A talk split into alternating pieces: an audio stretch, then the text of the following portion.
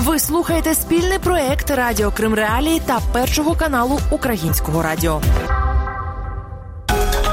Крим Реалії. 20 хвилин про головні події на півострові.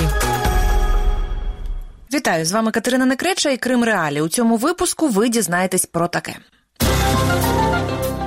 Скільки води в кримських водосховищах? Для всіх водохранилищ площадь зеркала менше, ніж год назад. Та з якою метою Росія проводить реконструкції у Криму? Це засвідчить е, свою роль господаря.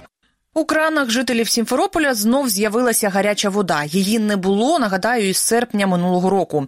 Кримські чиновники попередили про можливі аварії та прориви на мережах водопостачання після запуску системи.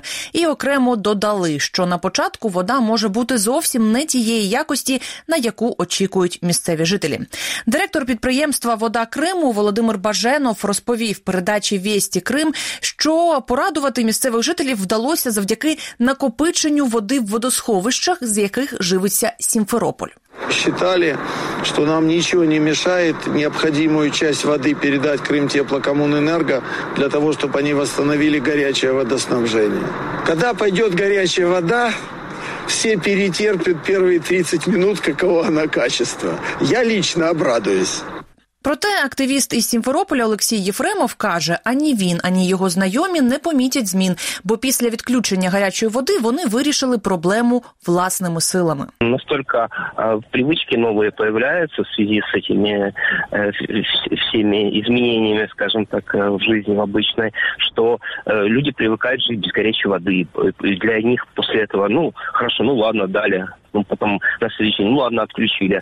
Люди привыкают как-то обходиться другими способами, там, нагревать, э, не знаю, там, на газу или еще чем-то. Все мои знакомые, э, друзья и родственники уже перешли на бойлеры, и э, кому нужно централизованное водоснабжение, мне трудно сказать, ну, конечно, это какой-то большой процент людей, и я надеюсь, что до них она дойдет. Графіки ж подачі холодної води в Сімферополі не скасовуються. Без змін залишається ситуація і на південному березі Криму. Там воду відключали на ніч. 29 квітня російська керівниця Ялти Яніна Павленко дала обіцянку, що обмеження подачі води в місті перестануть діяти з 1 травня до 1 жовтня. Мовляв, водосховища отримали достатній обсяг води після зимових і весняних опадів. Але вже наступного дня підконтрольний Росії глава Криму Сергій Аксьонов заявив наступне: що воду в Ялті й надалі надаватимуть 6 ранку до опівночі, а цілодобовий режим буде введений лише з 1 липня.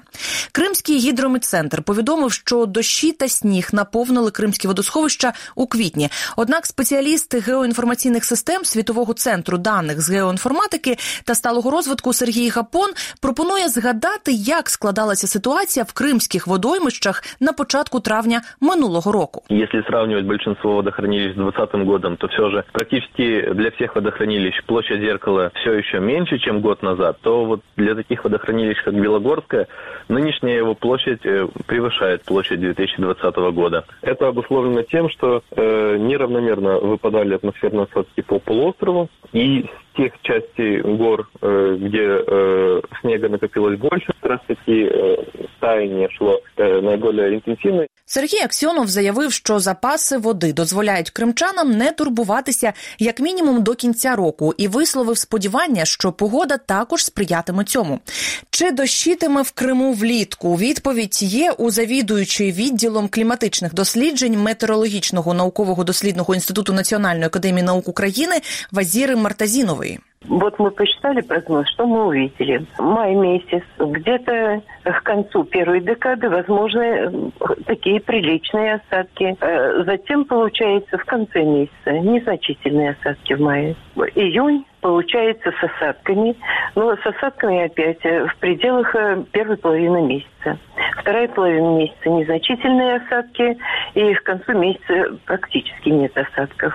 Э, Июля не будет баловать особенно осадками. Что касается по отношению к предыдущему году, да, то осадков, в принципе, май, июнь, июль будет больше осадков. Но уже со второй половины июля мы будем переходить, по-видимому, на август, который был таким же, как и в том году. На початку травня в окупований Крим з робочим візитом приїхав російський віце-прем'єр Марат Хуцнулін. Він анонсував старт робіт з буріння свердловин для видобування технічної води, оглянув будівництво Баштерек-Зуйського водоводу в Сімферопольському районі та запевнив, що півострів забезпечений водою на найближчі роки. На вирішення проблем із водопостачанням Росія витрачає чимало. Тільки в квітні в Криму і в Севастополі додатково виділили на це більш ніж 3 мільярди рублів. Проте остаточної відповіді, як же забезпечити Крим прісною водою, в Кремлі досі не мають. Важливо, що моніторингова місія ООН в Україні наполягає вирішення кризи з водою у Криму повністю лягає на плечі країни окупанта. Ви слухаєте Крим Реалії. Повна реставрація. От що очікує на Лівадійський палац та парк у Ялті найближчим часом. Про це розповіла російська міністр культури Криму Аріна Новосельська в ефірі кримського телеканалу Мілет. В планах э, в ближайшем, самом ближайшем будущем полная реставрация Ливадийского дворца, Свитского корпуса и корпуса барона Фредерикса, ну то есть все, что есть в Ливадийском дворце, и реконструкция парка. Это огромная территория, парк нужно оздоровить, его нужно сделать э, красивым, доступным, нужно сделать э, различные зоны, нужно полностью решить вопрос с водой, ну и так далее, с инженерными коммуникациями. Ще в лютому в бюджеті окупованого Криму знайшли 7 мільйонів рублів на проєкт реконструкції парку поруч із палацом. Його мають завершити до е, червня, а повну реконструкцію і палацу, і парку обіцяють закінчити у 2024 році. Лівадійський парк був закладений ще у 19 сторіччі і є пам'яткою садово-паркового мистецтва. Лівадійський палац був літньою резиденцією російських імператорів. А у 1945 році саме там відбулася історична історична зустріч Йосипа Сталіна, Франкліна Рузвельта та Уінстона Черчилля. Нині це пам'ятник національного значення України. Реконструювати планують і інший парк Масандрівський, що був закладений в першій половині 19 століття. Журналіст з Ялти Сергій Сардико впевнений, що в роботах на території Лівадійського палацу сенс є. А от Масандрівський парк нині в задовільному стані. Я был там вчера, прошелся по царской тропе. Конечно, надо убирать заборы, которые возникли в украинское время. Многие деформации, которые были связаны с незаконной застройкой парковых территорий и зеленых зон, были сделаны именно в украинское время. Семь лет сожалению, российские власти очень медленно с этим разбираются. Массандровская территория, я был там неделю назад, она в хорошем состоянии. Немножко, конечно, там где-то балюстраду подновить, где-то что-то. Но это как бы уже мелочи. А в целом, по-моему, там капитальный ремонт не нужен.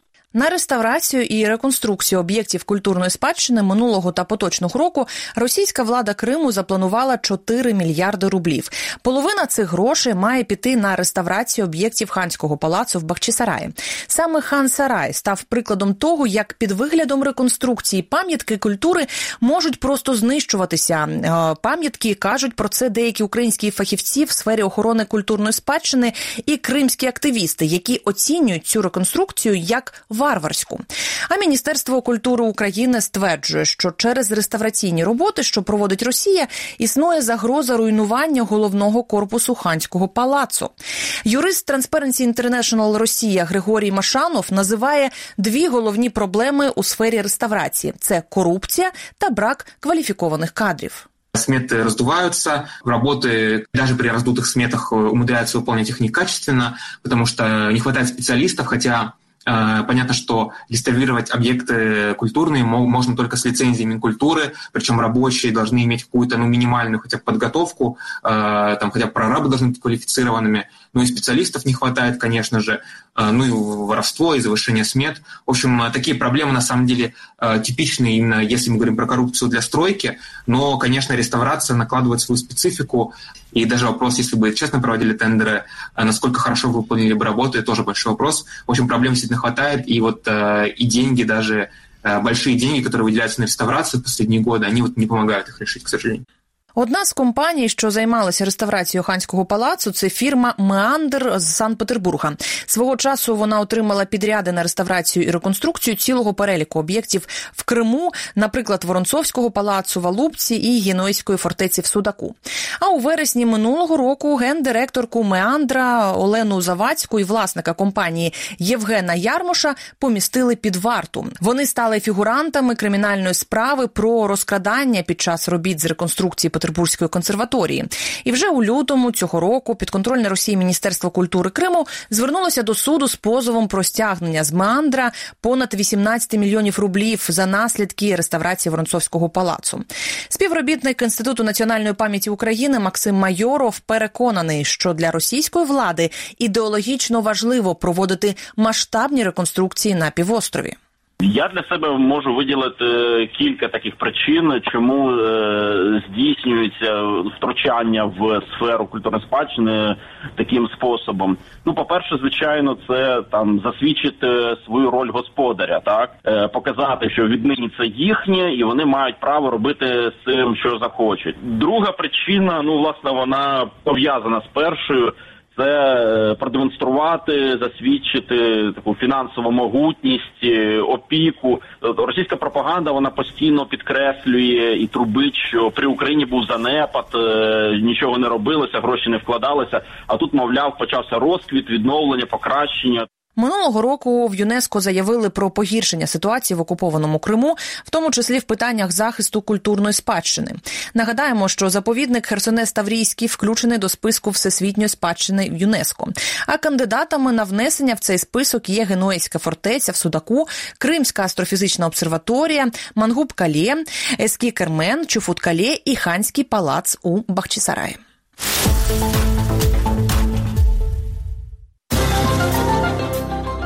Далі у програмі як відреагують Сполучені Штати в разі нової агресії Росії. Ми налаштовані рішуче щодо того, що будуть наслідки. Та чому шоумен Сергій Притула регулярно знімає блоги про Крим? Почалось все з Криму. Важливо відновити кордони, територіальну цілісність і суверенітет України в рамках її законних меж.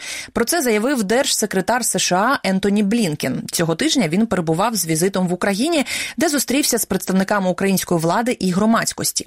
Під час зустрічі з президентом Володимиром Зеленським сторони обговорили у тому числі і питання анексованого Криму. Про це розповів сам Зеленський. Цей е, рік фундаментальний для українців, рік незалежності, в рік 30-річної незалежності, е, в рамках якої і буде важлива, важлива наша кримська платформа, е, перший майданчик про допомогу Криму, про деокупацію нашого півострова. Ми, ми я запросив президента Сполучених Штатів Америки і віце-президента у прес-службі МЗС України заявили, що Блінкен підтвердив готовність США долучитися до української ініціативи Кримської платформи і взяти участь в її установчому саміті. Також е, держсекретар США вказав на необхідність прагнути до дипломатії у вирішенні конфлікту на сході України. Але на його думку, з боку Росії немає аналогічних прагнень ні щодо Донбасу, ні стосовно Криму. Наприкінці квітня Європарламент ухвалив резолюцію, яка в разі збройного вторгнення Росії на територію України передбачає виключення першої платіжної системи SWIFT, припинення імпорту нафти і газу з Росії до Євросоюзу, а також заморожування всіх європейських активів, близьких до російської влади, олігархів та їхніх сімей. Керуючий партнер національної антикризової групи Тарас Загородній вважає, що перераховані в цій резолюції заходи є дієвими. Резолюция Европарламента это все-таки является рекомендацией. Да? Но меня, честно говоря, позиция европейцев э, приятно удивила, потому что они всегда занимали в отношении России более конформистскую позицию по многим причинам. Поэтому я удивился, потому что был артикулирован вообще этот вопрос. А санкции, о которых э, шла речь, там, SWIFT и эмбарго на поставки нефти и газа, это вот как раз э, иголка в, в яйце, а на вудке пам'ятка в той сказці. А от що відповів на питання, чи розглядають США можливість відключення Росії від системи SWIFT в ексклюзивному інтерв'ю українській редакції Радіо Свобода держсекретар США Ентоні Блінкен. Не хочу говорити про якісь гіпотетичні кроки, які ми можемо зробити в майбутньому. Скажу ось що Коли йдеться про те, щоб стримати агресію, чи про те, щоб відповісти, ми розглянемо будь-який розумний варіант. Ми налаштовані рішуче щодо того, що будуть наслідки у різних сферах. Але скажу ще таке: це важливо. Ми воліли б мати більш стабільні і передбачувані відносини з Росією. Президент Байден ясно про це сказав президенту Путіну. Але не менш важливо, і щодо цього ми теж були доволі конкретні. Якщо Росія продовжує робити необдумані агресивні кроки, чи то щодо України, чи то щодо інших наших партнерів, ми відповімо. Також Блінкін запевнив, що Сполучені Штати спільно з багатьма країнами світу працюють над проблемою визволення з російських в'язниць кримчан і інших українців, яких Україна вважає політв'язнями. Докладніше про ці та інші події ви можете прочитати на сайті Крим Реалії. Український шоумен, волонтер, блогер і колишній кандидат в мери Києва Сергій Притула робить на своєму ютуб-каналі огляд подій у Криму. Чому він приділяє Криму таку особливу увагу? Що для нього означає півострів? Що він думає про розмови навколо постачання Дніпровської води до Криму? Про це все сам блогер Сергій Притула розповів в інтерв'ю Радіо Крим Реалії. В лютому цього року Сергій Притула виклав у своєму ютуб-каналі блог про події в Криму і пообіцяв, що тепер робитиме регулярні огляди того, що відбувається на окупованому півострові. От як сам він пояснює, чому прийшов до такого рішення. Дуже сильно бентежить, що Крим поступово з роками відійшов з е, пріоритетних напрямків обговорення і в суспільстві, і в українському політикумі, тому що е, ця історія, коли е, замовчування проблеми не вирішує її. Про Крим потрібно говорити, і про Крим потрібно висвітлювати інформацію, те, що відбувається на півострові, для того, щоб українці були усвідомлені в стані справ для того, щоб розуміли, що чинить там окупаційна влада, для того, щоб розуміли, чого можливо від них чекати завтра, і так я прийняв це рішення. Позаяк е, мені дуже хотілося б, щоб е, тема Криму не зникала з інформаційних потоків, зважаючи на те, що в мене дійсно там непогано кількісно е, представлений свій ютуб канал, там під 300 тисяч підписників. Я не бачу, чому я би не повинен це робити. Тобто, звичайно, кожного дня в українському суспільстві обговорюється питання війни на Донбасі. Але друзі, почалось все з Криму. Проблема з водою у Криму загострюється з кожним роком. Минулої осені в кількох кримських регіонах вели графіки подачі води. А не так давно колишній прем'єр Криму, а нині радник голови офісу президента України Сергій Куніцин висловив особисту думку, що якщо президент сусідньої Росії Володимир Путін офіційно попросить керівництво України продавати воду в Крим, то Київ міг би розглянути такий варіант. На думку Сергія Притули, коли наближені до влади політики роблять гучні заяви про можливість можливість подачі Дніпровської води на півострів, це не пояснюється лише їхнім бажанням висловити особисту думку. Регулярно ми бачимо то Вітольд Фокін в рамках тристоронньої контактної групи в Мінську щось скаже, а потім говориш, це його особиста думка. То ще якісь люди.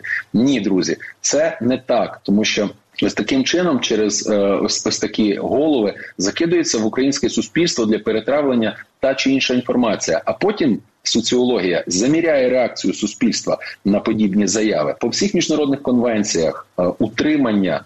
Людей на окупованих територіях лежить на плечах окупанта, тому е, на на запитання ми хочемо повернути Крим чи е, пустелю. Так, це питання потрібно адресувати е, російській владі, а самим кримчанам подякувати тим чудовим в лапках людям, які дуже призивали Росію у 2014 році і казали, да хоч камні з неба. Ви маєте зараз замість е, чудового сільського господарства солончаки, убита е, сільська промисловість, знищені рисові чеки, угроблений туризм. І це що України вина? Це зараз на Україну перекласти відповідальність за ці проблеми? Ні, все насправді вирішується дуже просто. Росія забирається з Криму, і після того в Крим йде вода. Сергій Притула розповів, що його зв'язок з півостровом почався з 1997 року, коли в Тернопільському виші, де він навчався, він познайомився зі студентами та студентками з Криму та почав товаришувати з деякими з них. Потім він їздив в Крим як турист і по роботі. Останній раз він був на півострові в 2013 році. Що Сергій Притула думає про можливість деокупації Криму? Давайте послухаємо. Росіяни неодноразово вже покидали Крим, е, і щось мені видається, що ще е, на моїй пам'яті за мого життя я буду спостерігати за цим процесом ще раз. Звичайно, що питання повернення е, Криму до України самостійно ми з цією задачею не справимося. Але в українців є гарна приказка, що гуртом і батька легше бити. Якщо мова про Путіна, то я думаю, що багатьом світовим гравцям це ще може принести задоволення. І це все на сьогодні. З вами була Катерина Некреча і Крим Реалії. Зустрінемося вже наступного тижня. Крим Реалії 20 хвилин про головні події на півострові.